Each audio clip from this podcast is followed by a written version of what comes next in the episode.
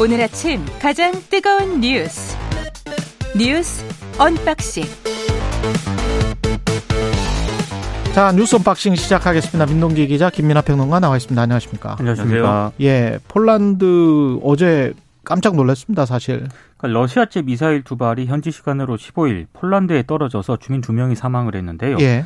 이 러시아가 이 우크라이나 주요 도시에 대규모 이 공습을 재개했거든요. 음. 이 가운데 이 사건이 발생을 했습니다.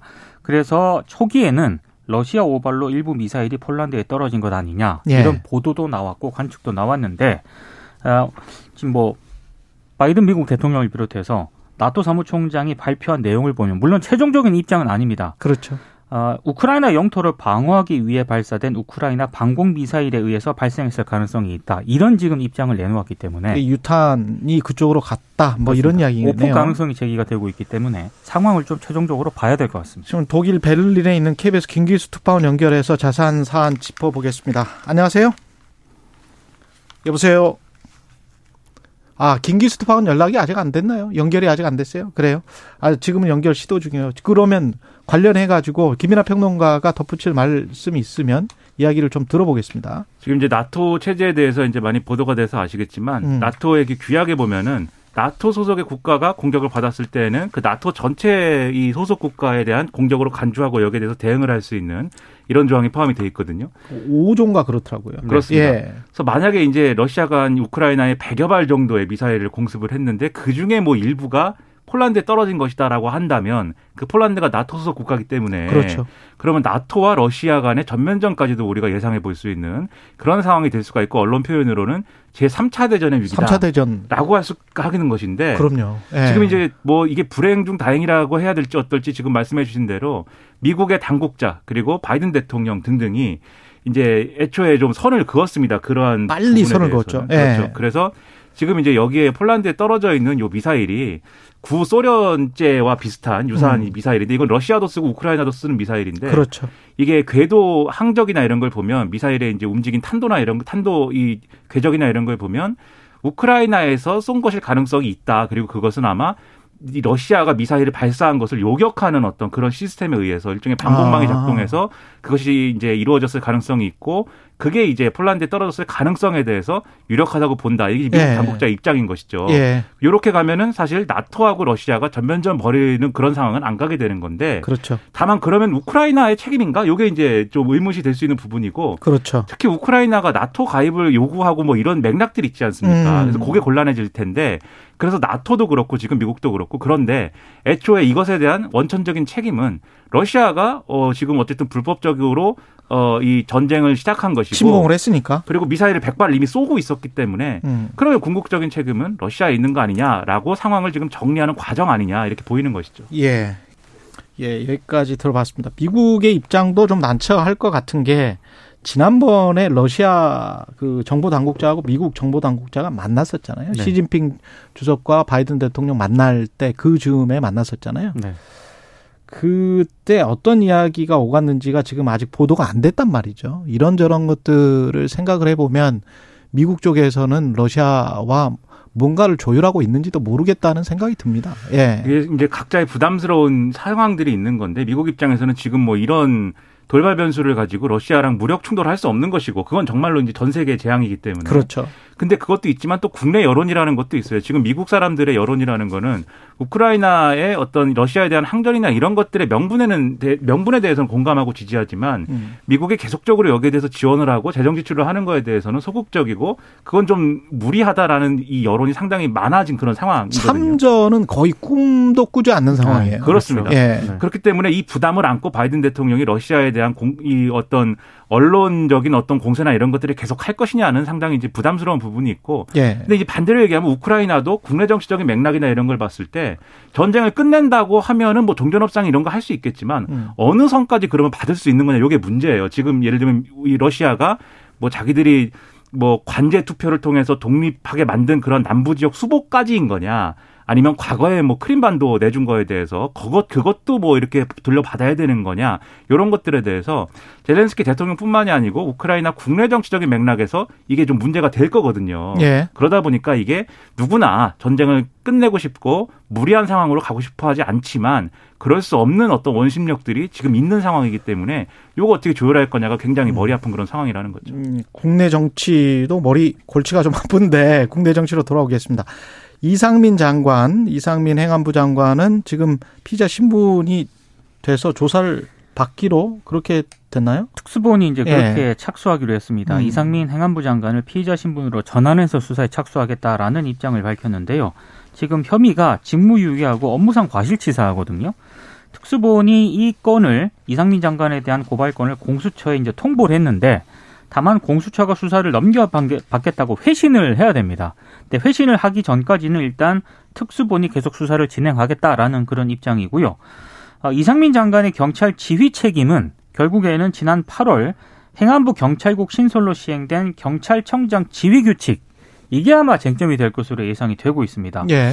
근데 이상민 장관이 말이 조금 바뀐 게 이게 좀 논란이 될 것으로 보이는데요. 음.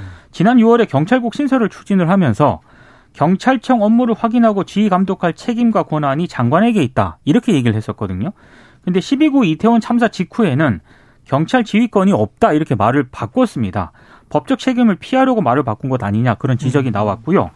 어, 다만 지금 특수본이 이렇게 이제 이상, 이상민 행안부 장관에 대해서 피의자 신분으로 조사를 하겠다라고 했는데 정말로 좀 강도 높은 수사가 가능할 것인가? 이거는 좀 미지수입니다. 왜냐하면 피의자 전환이라는 것도요. 예. 이게 이제 이제 거죠. 형식적인 예. 거거든요. 고발이 들어왔기 때문에. 그렇습니다. 예. 형사 고발에 따른 자동적 절차이기 때문에 그렇게 간 거 아니냐라는 그런 의심이 계속 나오고 있는 그런 상황이고 특히 윤 대통령이 이상민 장관에 대해서 아직까지 각별한 신임을 좀 보이고 있다라는 언론 해석도 나오고 있는 그런 상황이기 때문에 특수본이 이런 어떤 변수들을 제치고 과연 제대로 수사를 할 수 있을 것인가 이건 좀 의문입니다. 어제 순방에서 돌아오면서 이상민 장관이 그 제일 앞에 있었고 그러면서 이제 같이 악수를 하고 그런 걸 보면 아직도 신임하고 있는 것 같긴 합니다. 윤석열 대통령이 이제 이상민 장관에게와 악수를 하면서 예. 고생 많았다 이렇게 얘기를 했다는 보도죠. 예. 그러니까 고생이 많았다라는 게 이제 어떤 의미냐 이게 음. 여러 가지 뭐 언론의 해석을 전하고 있는데 저는 이게 뭐 해석 여지가 있는 것인가 의문이에요. 왜냐하면 순방 떠나기 전에는 이상민 장관의 어깨를 두 번 두드렸고 돌아와서는 이제 고생 많았다라고 했다는 것은 그 순방 기간 동안에 있었던 일에 대해서 이제 이상민 장관에게 고생했다 이렇게 얘기하는 거지 않습니까? 예. 근데 그 기간 동안에 있었던 일은 지금 말씀하신 소방노조한테 고발당한 것, 이 건이 있고, 그 다음에 중앙일보 인터뷰에서 폼나게 사표를 던지고 싶은데 라고 말한 게 논란이 된 거죠. 요 정도가 있는 거거든요. 근데 거기에 대해서 당신 왜 그랬어? 이런 게 아니라 음. 고생이 많았다라는 것은 뭐, 아, 이 힘든, 아, 안 겪어도 될 어떤 힘든 일을 겪었구나라는 뉘앙스로 지금 비춰지기 때문에 그러면 이상민 장관에 대한 인적 조치나 이런 게 뭐 순방 끝나고 나면 있을 수도 있다라는 일각의 기대는 좀 멀어진 거 아니냐라는 생각이 들고요. 그렇다면 대통령이 그런 기류라면 지금 특수본이 지금 기로에 서 있는 거거든요. 예. 등 떠밀려서 이제 이상민 행안부 장관까지의 어떤 윗선 수사를 하는 신용을 하다가 엎어지느냐 아니면은 정말로 이제 어떤 뭐 이 과거에 뭐 기계에 있는 의기에 있는 그러한 뭐이 살아있는 권력을 수사한다고 하는 뭐 일부 검사들이 이제 했던 그런 모습처럼 쭉 치고 올라가 가지고 장관까지도 막 이렇게 어 이 수사할 수 있는 그러한 경찰의 모습을 보여주느냐 기로에 서 있는 건데 대통령이 이런 이 기류라고 하면은 과연 그러한 압박을 뚫고 뭐 수사를 할 수 있겠느냐 이런 우려들이 있어요. 그러다 보니까 이게 정말로 그러면 기로 아니냐, 즉 경찰이 다시 평가받고 정말 수사를 잘할 수 있다라는 평가를 받게 되는 것인지 아니면 아 역시 경찰은 권력의 좀 이 바람의 흐름에 따라서 흔들리는 갈대야 이런 평가를 받는 것인지 상당히 중요한 기로다라는 얘기가 나오는 거죠. 근데 대통령 전용기가 내리고 그 용산 공, 그 용산이 아니고 그 공항에 그 다른 장관들은 없었죠. 다른 사람들도 있었습니다. 아니 정진석 비대위원장은 봤는데 그렇습니다. 다른 국회의원들은 제가 봤어요. 예. 그 여당의 지도부는 봤는데 장관들이 18개 부처 장관들이 다 나갔을 리는 없고. 그렇진 않습니다. 그렇죠? 네. 네. 그럼 제일 앞에 이제 행안부 장관이 있던데 그렇습니다. 그게 의미하는 게 뭔지를 근데 모르겠어요. 원래 행정안전부 장관이요. 예. 대통령이 해외 순방을 하거나 돌아올 음. 때 원래 이제 수행을 하도록 되어 있습니다. 아, 그렇습니까? 예, 예, 예. 어. 임, 이임재 전 용산경찰서장, 그리고 류미진 총경, 이 행안위에서 여러 가지 이야기를 많이 했습니다. 어제 이제 증인으로 출석을 했습니다. 예. 특히 이제 이임재 전 서울 용산 경찰서장이 국회에 출석을 해서 몇 가지 좀 얘기를 했는데요. 이게 언론에 좀 보도가 됐습니다. 이태원 축제를 위한 경비 기동대 투입을 두 번 서울 경찰청에 제안을 했는데 서울청이 두 번 다 거절했다. 어제 이렇게 얘기를 했습니다. 이게 이제 굉장히 좀 중요한 어떤 대목인데요. 사실 용산 경찰서가 서울청에 경찰 기동대 파견을 요청했는지 여부가 특수본 수사의 핵심 규명 대상이거든요. 그렇죠. 지금까지 서울경찰청 같은 경우에는 참사가 발생하기 전에는 기동대 인력 배치 요청을 한 사실이 없다. 이런 입장을 고수를 해왔는데 음. 이임재 총경은 이 내용을 부인을 한 겁니다. 나중에 이제 이거 이 부분이 역시 이제 에, 이 쟁점이 될 것으로 보이고요. 만약에 이 총경의 주장이 사실일 경우에는 서울경찰청 지휘부 역시 참사에 대한 법적 책임을 지게 될 가능성이 굉장히, 굉장히 커지게 되는 그런 상황이고요. 어, 그리고 이임재 총경 같은 경우에는 참사 당일에 에, 오후 11시가 돼서야 처음 참사와 관련한 보고를 받았다. 어제 이렇게도 얘기를 했거든요. 밤 11시에? 그렇습니다. 예. 어, 어, 이임재 총경이 한 얘기는 이렇습니다. 녹사평역에 도착한 게 오후 9시 57분 쯤이었는데 112 상황실장에게 상황을 물었더니 사람이 많고 교통이 정체되고 있으나 특이사항은 없다는 답변을 했다는 겁니다. 아, 그래서 첫 보고를, 받, 첫 보고를 받은 게 오후 11시쯤이었다는 거고요. 아, 유미진 그 총경도 어제 증인으로 출석을 했거든요. 당시 이제 서울청 상황관리관으로 근무를 했는데 누 총경도 참사 당일 오후 11시 39분에 상황실 직원으로부터 연락을 받고 그때 참사 소식을 알게 됐다라고 얘기를 했고요. 어, 민주당 이해식 의원이 동시다발 신고가 예상되는 경우에는 접수자가 상황팀장에게 보고를 하고 상황팀장이 전체 근무자에게 정보를 공유하도록 매뉴얼에 나와 있다 이렇게 지적을 하니까 유총경의 답변은 자신의 주 업무가 아니기 때문에 그 부분에는 정확하게 모르고 있었다 이렇게 답을 했습니다. 음. 이 류미진 총경의 경우는 상당히 아니했던 것 같고 그리고 그 당시에 이제 자기 사무실에 있었다라고 하는 게 관행이었다라고 하는데 그러한 점이 이제 정말 관행이었던 것인지 그런 것들이 권한이 있고 해야 될 일을 해야 되는 사람이 이제 현장에 없었던 것이기 때문에 그렇죠. 그게 관행이면 안 되는 거죠. 그게 음. 관행이면 이런 돌발적인 어떤 상황들이 벌어졌을 때 대응을 못하게 된다는 건 너무나 이제 그렇죠. 명약 관화한 것이기 때문에 이런 것들은 제대로 조사하고 책임을 물어야 된다고 생각을 하고요.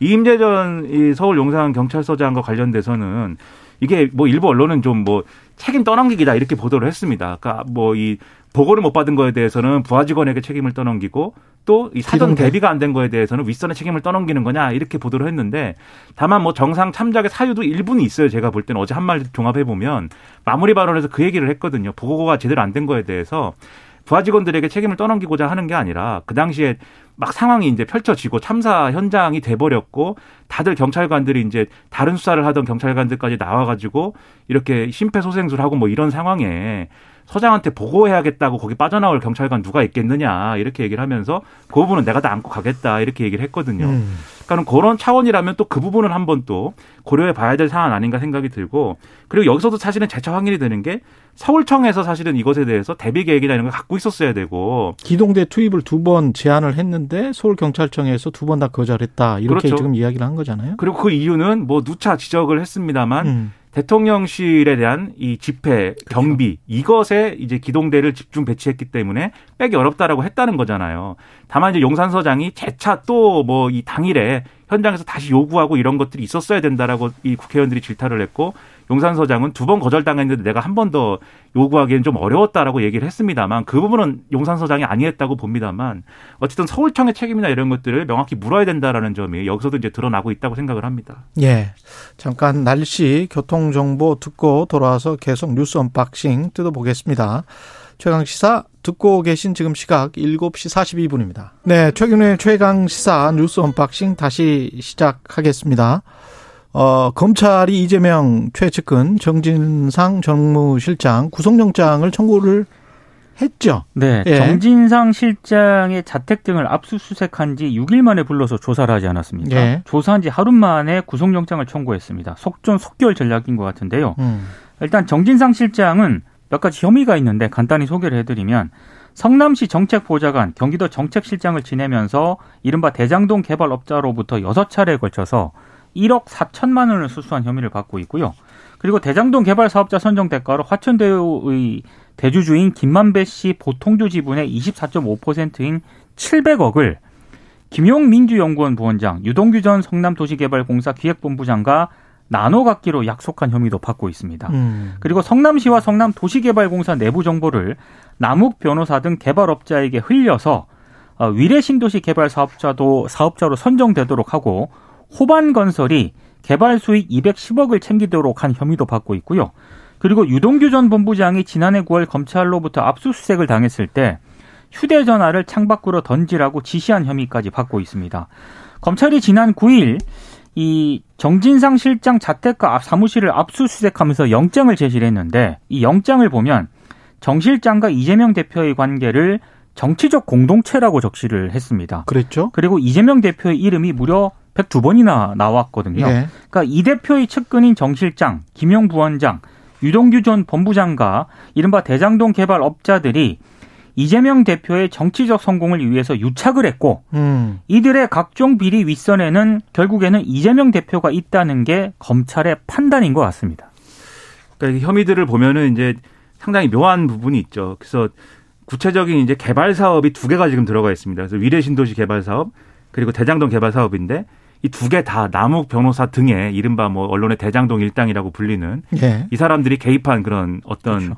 어, 사업인 것이고 그래서 이걸 통해서 검찰이 얘기하고 싶은 거는 이 대장동 일당들하고 정진상 실장이 어, 여러모로 이제 유착 관계가 있었다 이전부터 이걸 이제 강조하고 싶은 것이고 두 번째는 이제 유동규 전 본부장과 관련된 부분들이 있는데 그게 유동규 전 본부장이 거의 이제 7년간 이제 여러 차례 총 1억 4천만 원을 줬다 이게 뇌물로 그리고 또 어, 유동규 전 본부장이 이 휴대폰을 버릴 때 그걸 구체적으로 지시했다 그러니까 유동규 전 본부장하고 여러모로 또 끈끈한 사이다. 요거를 이제 이 넣은 거죠. 그러면 요 혐의를 그동안에 김용부 원장 수사라든가 지금 이제 공소장에 아니 공소 이 김용부 원장의 공소장과 그다음에 지금 뭐 이 정진상 실장의 이 압수수색 영장이나 이런 데 적어 놓은 사례 이 내용들을 다 종합을 해서 판단을 해보면 결국 이런 얘기예요. 정진상 실장하고 유동규 전 본부장 등 김용 부원장 등은 이재명 대표의 정치적인 어떤 활동을 위해서 묶여 있는 정치적 공동체이다라고 적어놨지 않습니까? 예. 그리고 이 정치적 공동체는 대장동 일당들의 어떤 경제적인 활동을 지원하고 그 대가로 자금을 수수하고 그리고 이 자금을 정치적 공동체니까 음. 다른 공동체가 아니에요. 비리 공동체나 무슨 개발 공동체가 아니고 정치적 공동체이기 때문에 네. 이재명 대표의 정치 활동을 위해서 쓴 것이다. 이렇게 가려는 거죠, 지금. 이재명 대표의 정치적 성공을 위해서. 그렇죠. 네. 그래서 그 교두보를 정확하게 지금 정진상 실장 구속영장에 적어 놓은 거기 때문에 음. 이게 구속이 되면은 이제 언론들은 검찰의 이 구속영장 청구한 게 이제 됐다라고 하는 거에 대해서는 아 그런 밑그림들이 어느 정도 색깔을 이제 이, 이, 음. 이, 이 색채를 갖춰가고 있다. 요렇게 이제 쓸 것이고 그러면 이제 이재명 대표에 대한 검찰의 압박이나 이런 것들이 여론전의 차원에서도 수사의 차원에서도 강해지겠죠. 예. 다만 이제 만약에 구속영장이 기각이 된다 그러면 아 이게 민주당 얘기대로 검찰이 좀 무리하게 그림을 그렸다. 요런 여론이 커질 것 같은데 근데 구속영장이 나오느냐 마느냐는 사실 그런 여러 가지의 문제라기보다는 이제 증거인멸의 우려 그리고 혐의가 소명이 되는가 그리고 뭐 이게 뭐 도망 도주의 우려가 있는가 뭐 이런 것들이지 않습니까? 그렇죠. 그렇죠. 그래서 네. 이게 아마도 막 과대평가 될 것인데 요 구속영장이 나오냐 안 나오냐에 따라서 어. 근데 검찰이 이렇게 또 자세한 얘기를 다 쓰는 것도 그러한 효과를 노리고 있는 거 아니겠습니까? 그래서 이 수사가 상당히 지금 검찰 입장에서도 여론의 기대, 여론이 한 반쯤은 기댄 수사로 진행되고 있다는 게 이 맥락에서 좀 드러나고 있다고 생각이 됩니다. 앞으로 재판부 가서 어떻게 이제 소명이 될지 진실이 어떻게 나올지 모르겠네요. 그 관련해서는. 근데 이제 참 재밌는 게 이게 우리가 이제 유권자들이 뭔가 판단을 할 때 정책 이슈, 정당 인물 이렇게 한 네 개로 판단을 한다고 하거든요. 근데 이 중에서 이제 부정부패는 이슈와 관련된 사안이잖아요. 근데 부정부패가 지금 현재 결과적으로 만약에 검찰에 에, 검찰의 혐의가 입증이 된다면 법원에서 그러면 이 이슈는 정당의 구조 자체도 또는 한국의 정치 지형 자체도 바꿔놓을 수 있는 메가톤급이에요. 이거는 그렇습니다. 민주당 자체가 어떻게 보면 해체되거나 재창당해야 되거나 그런 지금 혐의로만 보면 거의 이재명 대표는 당 대표가 될 수가 없어요. 이 혐의가 맞다고 네, 하면. 이 혐의가 네. 맞다고 하면. 예. 네, 그래서 그리고 만약 이 혐의가 틀리고 민주당의 주장대로 또는 정진상이나 김용의 주장대로 정말 뭐 자기들은 아무것도 받은 게 없다. 그러면 전혀 또 반대 상황이 되는 거죠. 검찰의 그렇죠. 말을 그 다음부터는 누가 믿을 수 있겠습니까? 이 네. 부분에서 이런 점은 좀 상기해야 될 필요가 있습니다. 이게 그러면 단기간에 끝나느냐 이 승부가 검찰과 네. 이재명 대표 간에 이거 뭐 승부라고 표현하는 게 맞을지 모르겠습니다만 음. 이게 뭐 밀고 당기가 단기간에 끝나느냐 그렇지 않을 것 같아요 제 생각에는 그리고 아마 재판에 가도 대법원 판결 나올 때까지 이재명 대표하고 민주당은 억울하다고 할 것이고 검찰은 이런저런 여론전을 계속 되풀이할 것이고 이 구도로 갈 거거든요. 대법원 갈 때까지? 제 생각엔 그래요. 이게 재판 아유. 과정에서도 이- 길게 걸릴 것 같습니다. 예, 이? 네. 검찰의 그, 여- 검찰이 제가 뭐 표현하기로 전형적인 특수부 스타일의 그림 수사기 때문에 네. 이게 재판 가서도 이게 맞느냐 틀리느냐 증거가 있느냐 없느냐 할 거예요. 음. 그러면 제가 우려가 되는 것은 이 민주당이라는 정당이 있는데 지금 말씀하신 것처럼 이거 뭐 다 걸기 하는 상황처럼 돼버리지 않습니까? 거의 뭐 칩을 다 건 거예요. 그렇죠. 네, 근데- 도박으로 따지면. 그렇죠. 네. 근데 그렇게 갈 경우에 국민들의 판단이라는 거는 그 기간이 오래 걸리는데 그 기간 내내 이 문제만 얘기하고 있는 정당이어서도 안 되는 거예요. 그렇습니다. 매몰되면 안 되는 것이고 그렇습니다. 이재명 대표 문제는 그 문제는 뭐 별도로 대응하더라도 민주당이라는 당이 왜 존재하는가에 대해서 국민적인 신뢰를 얻을 수 있도록 노력이 한편에서는 진행이 돼야 되는 거죠. 지금 음. 그래서 일각에서 민주당 내에서도 우려가 나오고 있다 이 얘기가 있지 않습니까? 그렇죠. 너무 당이 나서서 정진상 실장 방어하는데 논평을 막 몇 개씩 내고 뭐 의원총회에서 그것을 의원들에게 교육하려고 하고 대검찰청 항의. 항의 방문하고. 그렇죠. 네. 근데 거기에만 매몰되면 안 된다. 음. 이런 지적이 있다는 거를 좀 받아들일 필요가 있어 보입니다. 민주당 노웅래 의원도 지금 압수수색을 당했습니다. 그러니까 이정근 전 민주당 사무부총장이 금품 수수 혐의로 지금 기소가 되지 않았습니까? 이걸 수사하면서 검찰이 범죄 단서를 포착을 했다는 게 이제 검찰의 설명인데요.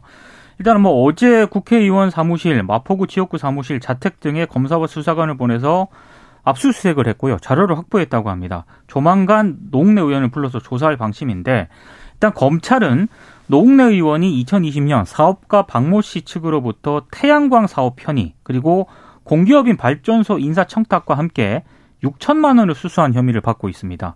검찰은 노웅래 의원이 용인 물류단지 인허가와 관련해서 당시 김현미 국토부 장관에게 말을 해서 편의를 봐주는 대가로도 돈을 받은 것으로 일단 의심을 하고 있거든요. 근데 만약에 이제 검찰이 이것까지 수사를 하게 될 경우에는 문재인 정부 당시 다른 여권 인사들까지 이 수사가 확대될 가능성이 있기 때문에 이 수사가 굉장히 좀 중요한 것 같습니다. 그렇겠죠. 그리고 이 박모 씨 같은 경우에는요.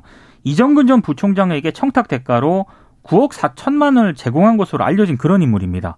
아, 검찰이 일단 지난달 19일에 이 박 씨에게 뭐총 9억 4천만 원을 받은 혐의 등으로 어, 이미 이전 부총장을 구속 기소한 그런 상태인데요. 일단 이정근 전 부총장 측은 이 혐의를 전, 전면 부인을 하고 있습니다. 음. 특히 이전 부총장을 매개로 이 박 씨하고 노웅래 의원 간 자금 거래가 이루어진 것 아니냐는 의혹에 대해서는 노웅래 의원하고 이정근 전 부총장 사건은 아무런 관련도 없다. 그리고 친분도 없다. 이렇게 입장을 내놨고 노웅래 의원도 검찰이 이정근 전 위원장의 공소장에 이름도 거론되지 않았던 야당 중진 의원에 대해서 회기 중에 현역 의원 사무실을 압수수색하는 것은 명백한 야당 탄압이다. 어, 사필 규정에 따라 무고함이 밝혀질 것이다. 이렇게 해명을 했습니다. 이 이정근 전 부총장 공소장에 노웅래 의원 이름이 안 나온다는 거거든요. 예. 그렇다고 하는 얘기는 공소장에 나오는 이름들에 대해서 수사가 추가로 진행될 여지도 있어 있다. 보인다. 그렇죠. 계속해서 수사 관련 이슈는 뉴스가 될 겁니다. 예. 여기까지 할까요? 한 가지 더 남았습니까? 더 네. 해야 할 얘기가 있다면은 예. 그러니까 이게 전형적인 또 부정부패 사안처럼 이 혐의가 돼 있는 사안이에요. 이 노웅래 의원 6천만 원을 관련돼서는. 받았다고 하니까 검찰 그렇죠. 주장은 태양, 광 사업의 어떤 그런 이권이나 이런 것들을 청탁을 받고 당시에 김현미 국토부 장관하고 뭐 만나게 해준다든지 뭐 이런 거를 가지고 지금 얘기를 했다는 거거든요. 음. 그래서 만약에 그 혐의가 맞다 그러면 이런 사안에 대해서는 정말 이 검찰이 제대로 수사를 해야 되겠지만 전선이 계속해서 이제 이 야당과의 확장. 그렇죠 수사 전선이 넓어지는 거에 대해서는 나름대로의 부담이 생길 것인데 그렇기 때문에 더더욱 엄정하게 제대로 수사를 해야 된다 그런 얘기입니다. 뉴스 unboxing 민동기 기자 김민하 평론가였습니다. 고맙습니다. 고맙습니다. KBS 일라디오 최경영의 최강시사 1부는 여기까지고요. 잠시 후 2부에서는 국민의힘 안철수 의원 만나보고요. 한 번 더 뉴스 준비되어 있습니다.